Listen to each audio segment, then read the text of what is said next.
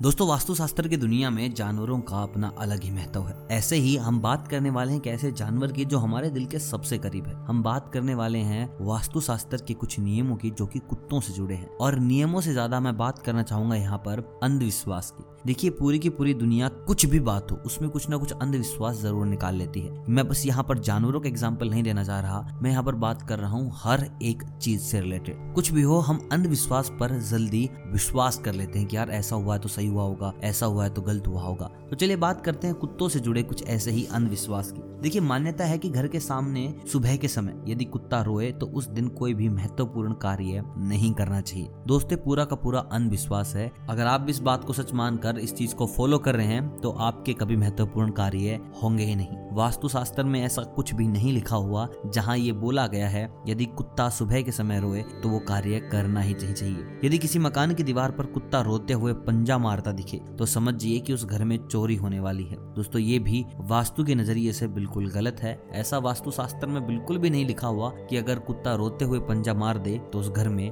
चोरी होगी। यदि आपको कोई ऐसी बातें बताता और कहता है कि वास्तुशास्त्र में लिखी गई ये सारी बातें तो वो बिल्कुल झूठ बोल रहा है, आपको मूर्ख बना रहा है। यदि कोई व्यक्ति किसी के अंतिम संस्कार से लौट रहा है और साथ में उसके कुत्ता भी आया है तो उस व्यक्ति की मृत्यु की आशंका रहती है, अथवा उसे कोई बड़ी विपत्ति का भी सामना करना पड़ सकता है। दोस्तों, ये भी एक अंधविश्वास है, ऐसा बिल्कुल भी नहीं है। देखिए, कई बार क्या हो जाता है, ये चीज़ें इंसानों के साथ हो जाती हैं और ये बन जाती हैं मन गणंत दंत कथाएँ कि हाँ वो इंसान किसी के अंतिम संस्कार से लौट रहा था, उसके साथ में कुत्ता था और वो इंसान भी मर गया कुछ दिनों में। देखिए, वाक्य कई जगह पर हुए हैं, लेकिन इसका मतलब ये नहीं कि हम इसको सच मान ले, फैक्ट मान ले, वास्तु का ही कोई नियम मान ले। देखिए, एक बार क्या हुआ कि इंसान ने सांप खा लिया। और वो इंसान बहुत ज़्यादा बीमार था, बहुत ज़्यादा। और सांप खाने के बाद वो ठीक हो गया। अब ऐसा तो नहीं है कि सांप खाना बीमारी की दवा ही बन गई हो, कि जो भी इंसान बीमार हो, उसे सांप खिला दिया जाए। ये कभी कभी चीज़ें हो जाती हैं, वो इंसान को खुद नहीं पता होता कि ऐसा हुआ तो आखिर क्यों हुआ।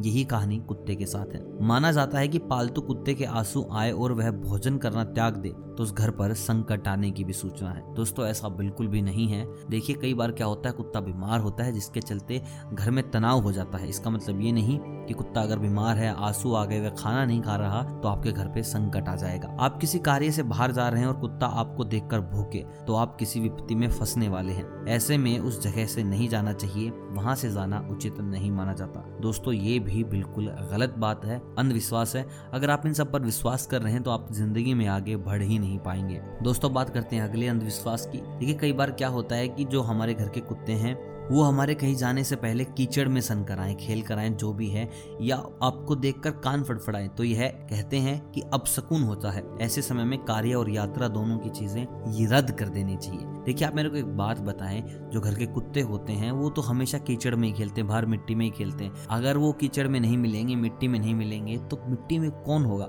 अगर कोई कुत्ता आता है, आपको मिट्टी लगा देता है तो इसका मतलब ये नहीं है कि आप वो कार्य ना ही करें।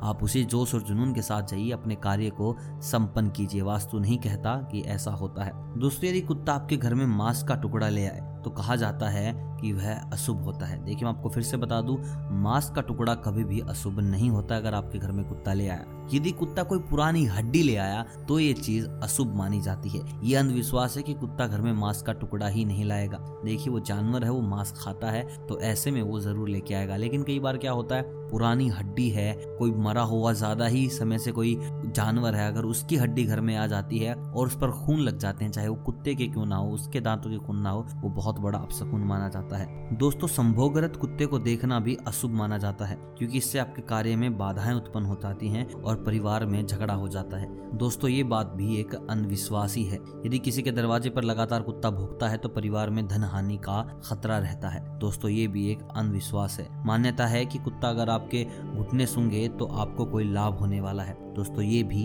एक अंधविश्वास है। यदि आप भोजन कर रहे हैं और उसी समय कुत्ते का रोना सुनाई दे तो यह भी अंधविश्वास है। दोस्तों, दुनिया चारों तरफ़ से अंधविश्वास से घिरी हुई है। आपको सही फैसले सही समय पर लेना है, उसी से आपकी जीत होगी।